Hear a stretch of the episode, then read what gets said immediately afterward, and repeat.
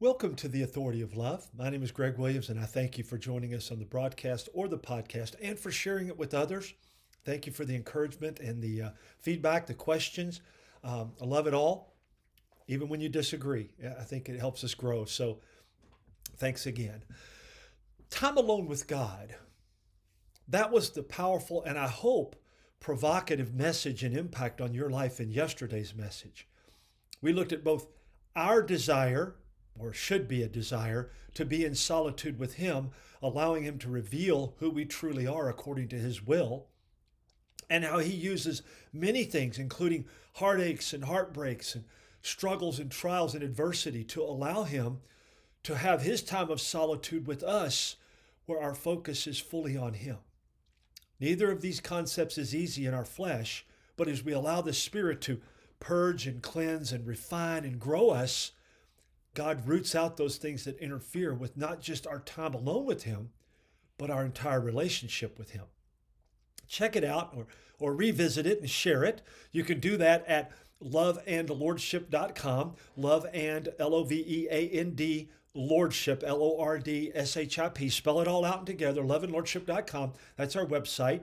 And you can click on the read, listen, or watch tabs and get all articles, podcast videos. You can go to the Podbean and Vimeo icons there at the bottom of our homepage, and you will see, uh, you can click on that and you can get all of these, uh, the Authority of Love broadcast and podcast or videos. So I pray they are a blessing to you, and thank you for sharing them with family or friends and maybe even enemies, and do so in love. I pray that the blessings come through encouragement, challenges, or both as you seek to know Christ as Savior and Lord and to love the Lord your God with all your heart, mind, soul, and strength and worship Him alone.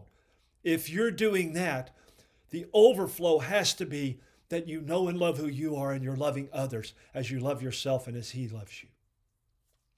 Contact me at loveandlordship at gmail.com. Loveandlordship at gmail.com. I look forward to hearing from you. As I mentioned yesterday, we're going to pull together specifically related devos, that's my short word for devotionals, from a couple of days during this week's messages and move through Chambers' commentary with a little of my own that I pray will help drive home what the Holy Spirit is saying to you and to me. And with that said, today's messages are entitled The Call of God and the Voice of the Nature of God. So the first one is the Call of God. Both of these are very prominent and well known texts that we're going to look at. It's the same text. It's interesting how he does this. Even to, uh, it's well known even to moderate Bible students, I would think. If you've been in church much at all, you've probably heard this in some way. Isaiah 6 8 says this Whom shall I send? And who will go for us? Then said I, Here am I, send me. Now that was Isaiah's response to God's question. Chambers says God did not address the call to Isaiah specifically, although I always read it that way, and from conversations with others, pastors, church leaders, and those who attend faithfully, the common inference that is that since Isaiah wrote the book in the leading of the Holy Spirit, that surely God was specifically calling him. Now, hang in there, as I've done for years in, in, in reading these devotionals, and it's taught me a lot. Chambers goes on to say, Isaiah overheard God saying, Who will go for us? The call of God is not for the special few, it is for everyone. That's you and me, if we're listening. Back to the devotional, whether or not I hear God's call depends upon the state of my ears. And what I hear depends upon my disposition. Let me say that as again, that, that is because that's absolutely key. Whether or not I hear God's call depends upon the state of my ears, and I would say mind. And what I hear depends upon my disposition, my attitude. Many are called, but few are chosen. That is, few prove themselves the chosen ones. The chosen ones are those who have come into a relationship with God through Jesus Christ, whereby their disposition has been altered and their ears unstopped, and they hear the still small voice questioning all the time Who will go for us?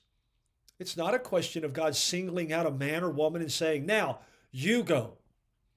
God did not lay a strong compulsion on Isaiah. Isaiah was in the presence of God. We know that from the earlier part of that text. And he overheard the call and realized that there was nothing else for him to say but, in conscious freedom, Here am I, send me. Get out of your mind the idea of expecting God to come with compulsions and pleadings. When our Lord called his disciples, there was no irresistible compulsion from outside. The quiet, passionate insistence of his follow me was spoken to men with every power wide awake. If we let the Spirit of God bring us face to face with God, we too shall hear something akin to what Isaiah heard the still small voice of God and in perfect freedom will say, Here am I, Lord, send me. That's a powerful perspective, and I believe it's the correct one. Remember, this devotional day was sent the call of God, and it's from January 14th in the book or as you're following along on myutmost.org. The, the follow up Devo here that we're going to include in today's message is the actual question from Isaiah 6 8, which was answered by Isaiah, as we just discovered, although as Chambers points out in challenging us to hear his call, it was not made to anyone in particular. But because Isaiah was listening and was in God's presence, we talked about that yesterday solitude with God. And why was that the case? Why was he in his presence? Well, that's the subject of this second part of today's message. Simply put, Isaiah and you and I as we've just learned it can be, in order to hear the call of God, we must have an understanding of the voice of the nature of God. That's from January 16th in my utmost for his highest. Here's the question that Isaiah answered in the first part of this today's message from the same text, Isaiah 6 8, in the prophet's book. I heard the verse of the, the verse of the Lord saying, Whom shall I send? You see, he's backing into this so we can see this excellent and open call of God to each and every one of us. Listen to what Chambers says connects the call of God to those who alone can truly hear it. When we speak of the call of God, we are apt to forget the most important feature. These, the nature of the one who calls. There is the call of the sea, the mountains, the great ice barriers, but these calls are only heard by the few. The call is the expression of the nature from which it comes, and we can only record the call if the same nature is in us. The call of God is the expression of God's nature, not ours. There are strands of the call of God providentially at work for us, which we recognize and no one else does. It is the threading of God's voice to us in some particular matter, and it is no use consulting anyone else about it. We have to keep that profound relationship between our souls and God. Now we're back again to yesterday's focus of our time, our solitude with God, right? And how incredibly important that is. The call of God is not the echo of my nature. My affinities and personal temperament are not considered Ouch. And, and I have to say this neither are those of the listeners. It's all about God, and if we stick to His truth in grace and love, He promises to get through to all those who will listen. His word never returns without accomplishing His purpose, never returns void. Chambers says, as long as I consider my personal temperament and others as listeners, we could include that in there, and think about what I am fitted for and what they want to hear, I shall never hear the call of God. Why? Because my affinities and desires, as well as what I think others want to hear, become the focal point rather than God and His will, His truth. Chambers continues, but when I am brought into the relationship with God, I am in the condition Isaiah was in. Isaiah's soul was so attuned to God by the tremendous crisis he had gone through in the year that King Uzziah died. If you go back to verse 1 in chapter 6, the tremendous crisis he had gone through, that he recorded the call of God to his amazed soul. The majority of us have no ear for anything but ourselves. we cannot hear a thing God says. To be brought into the zone of the call of God is to be profoundly altered. Here's our food for thought on today's message.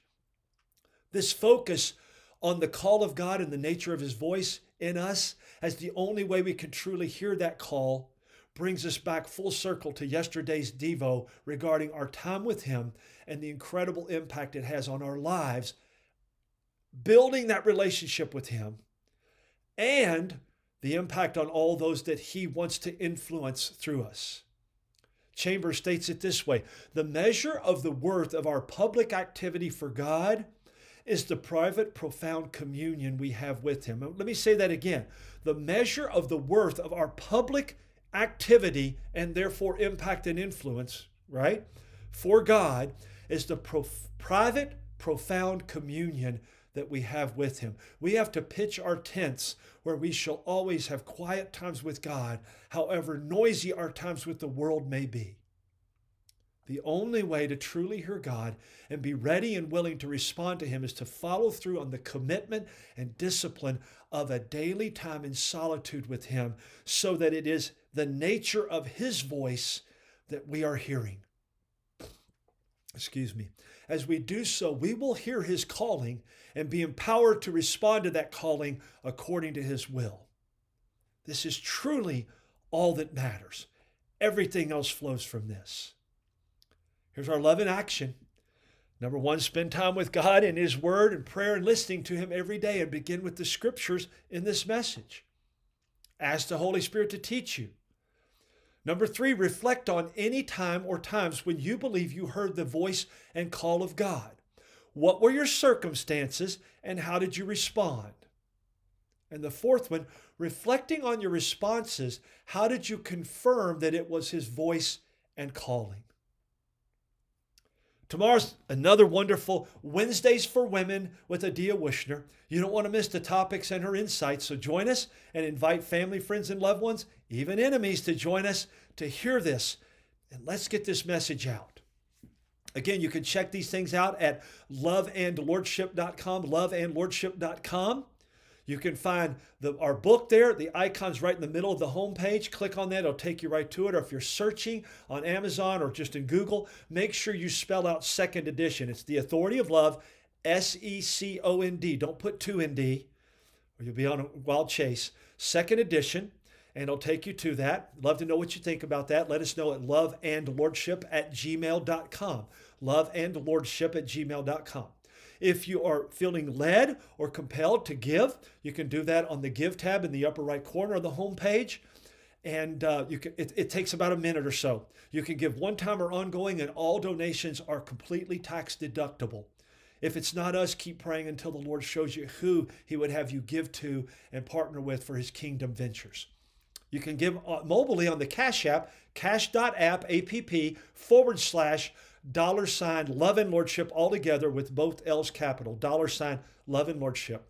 You can also give by mail to love and lordship. Send it to 324 Timothy Drive, Nicholasville, Kentucky 40356. Uh, I want to thank you for that. And as I said, if it's not us, keep praying and find out where the Lord wants you to partner. Thank you for joining us. Thanks always for your prayers and always to the Lord. Make it a great day and God bless in Christ. Stay tuned for Bill Reeser and Encounter coming right up. And at 1245, Greg Horn and Hope is here. I'm Greg Williams, and you're listening to the Authority of Love.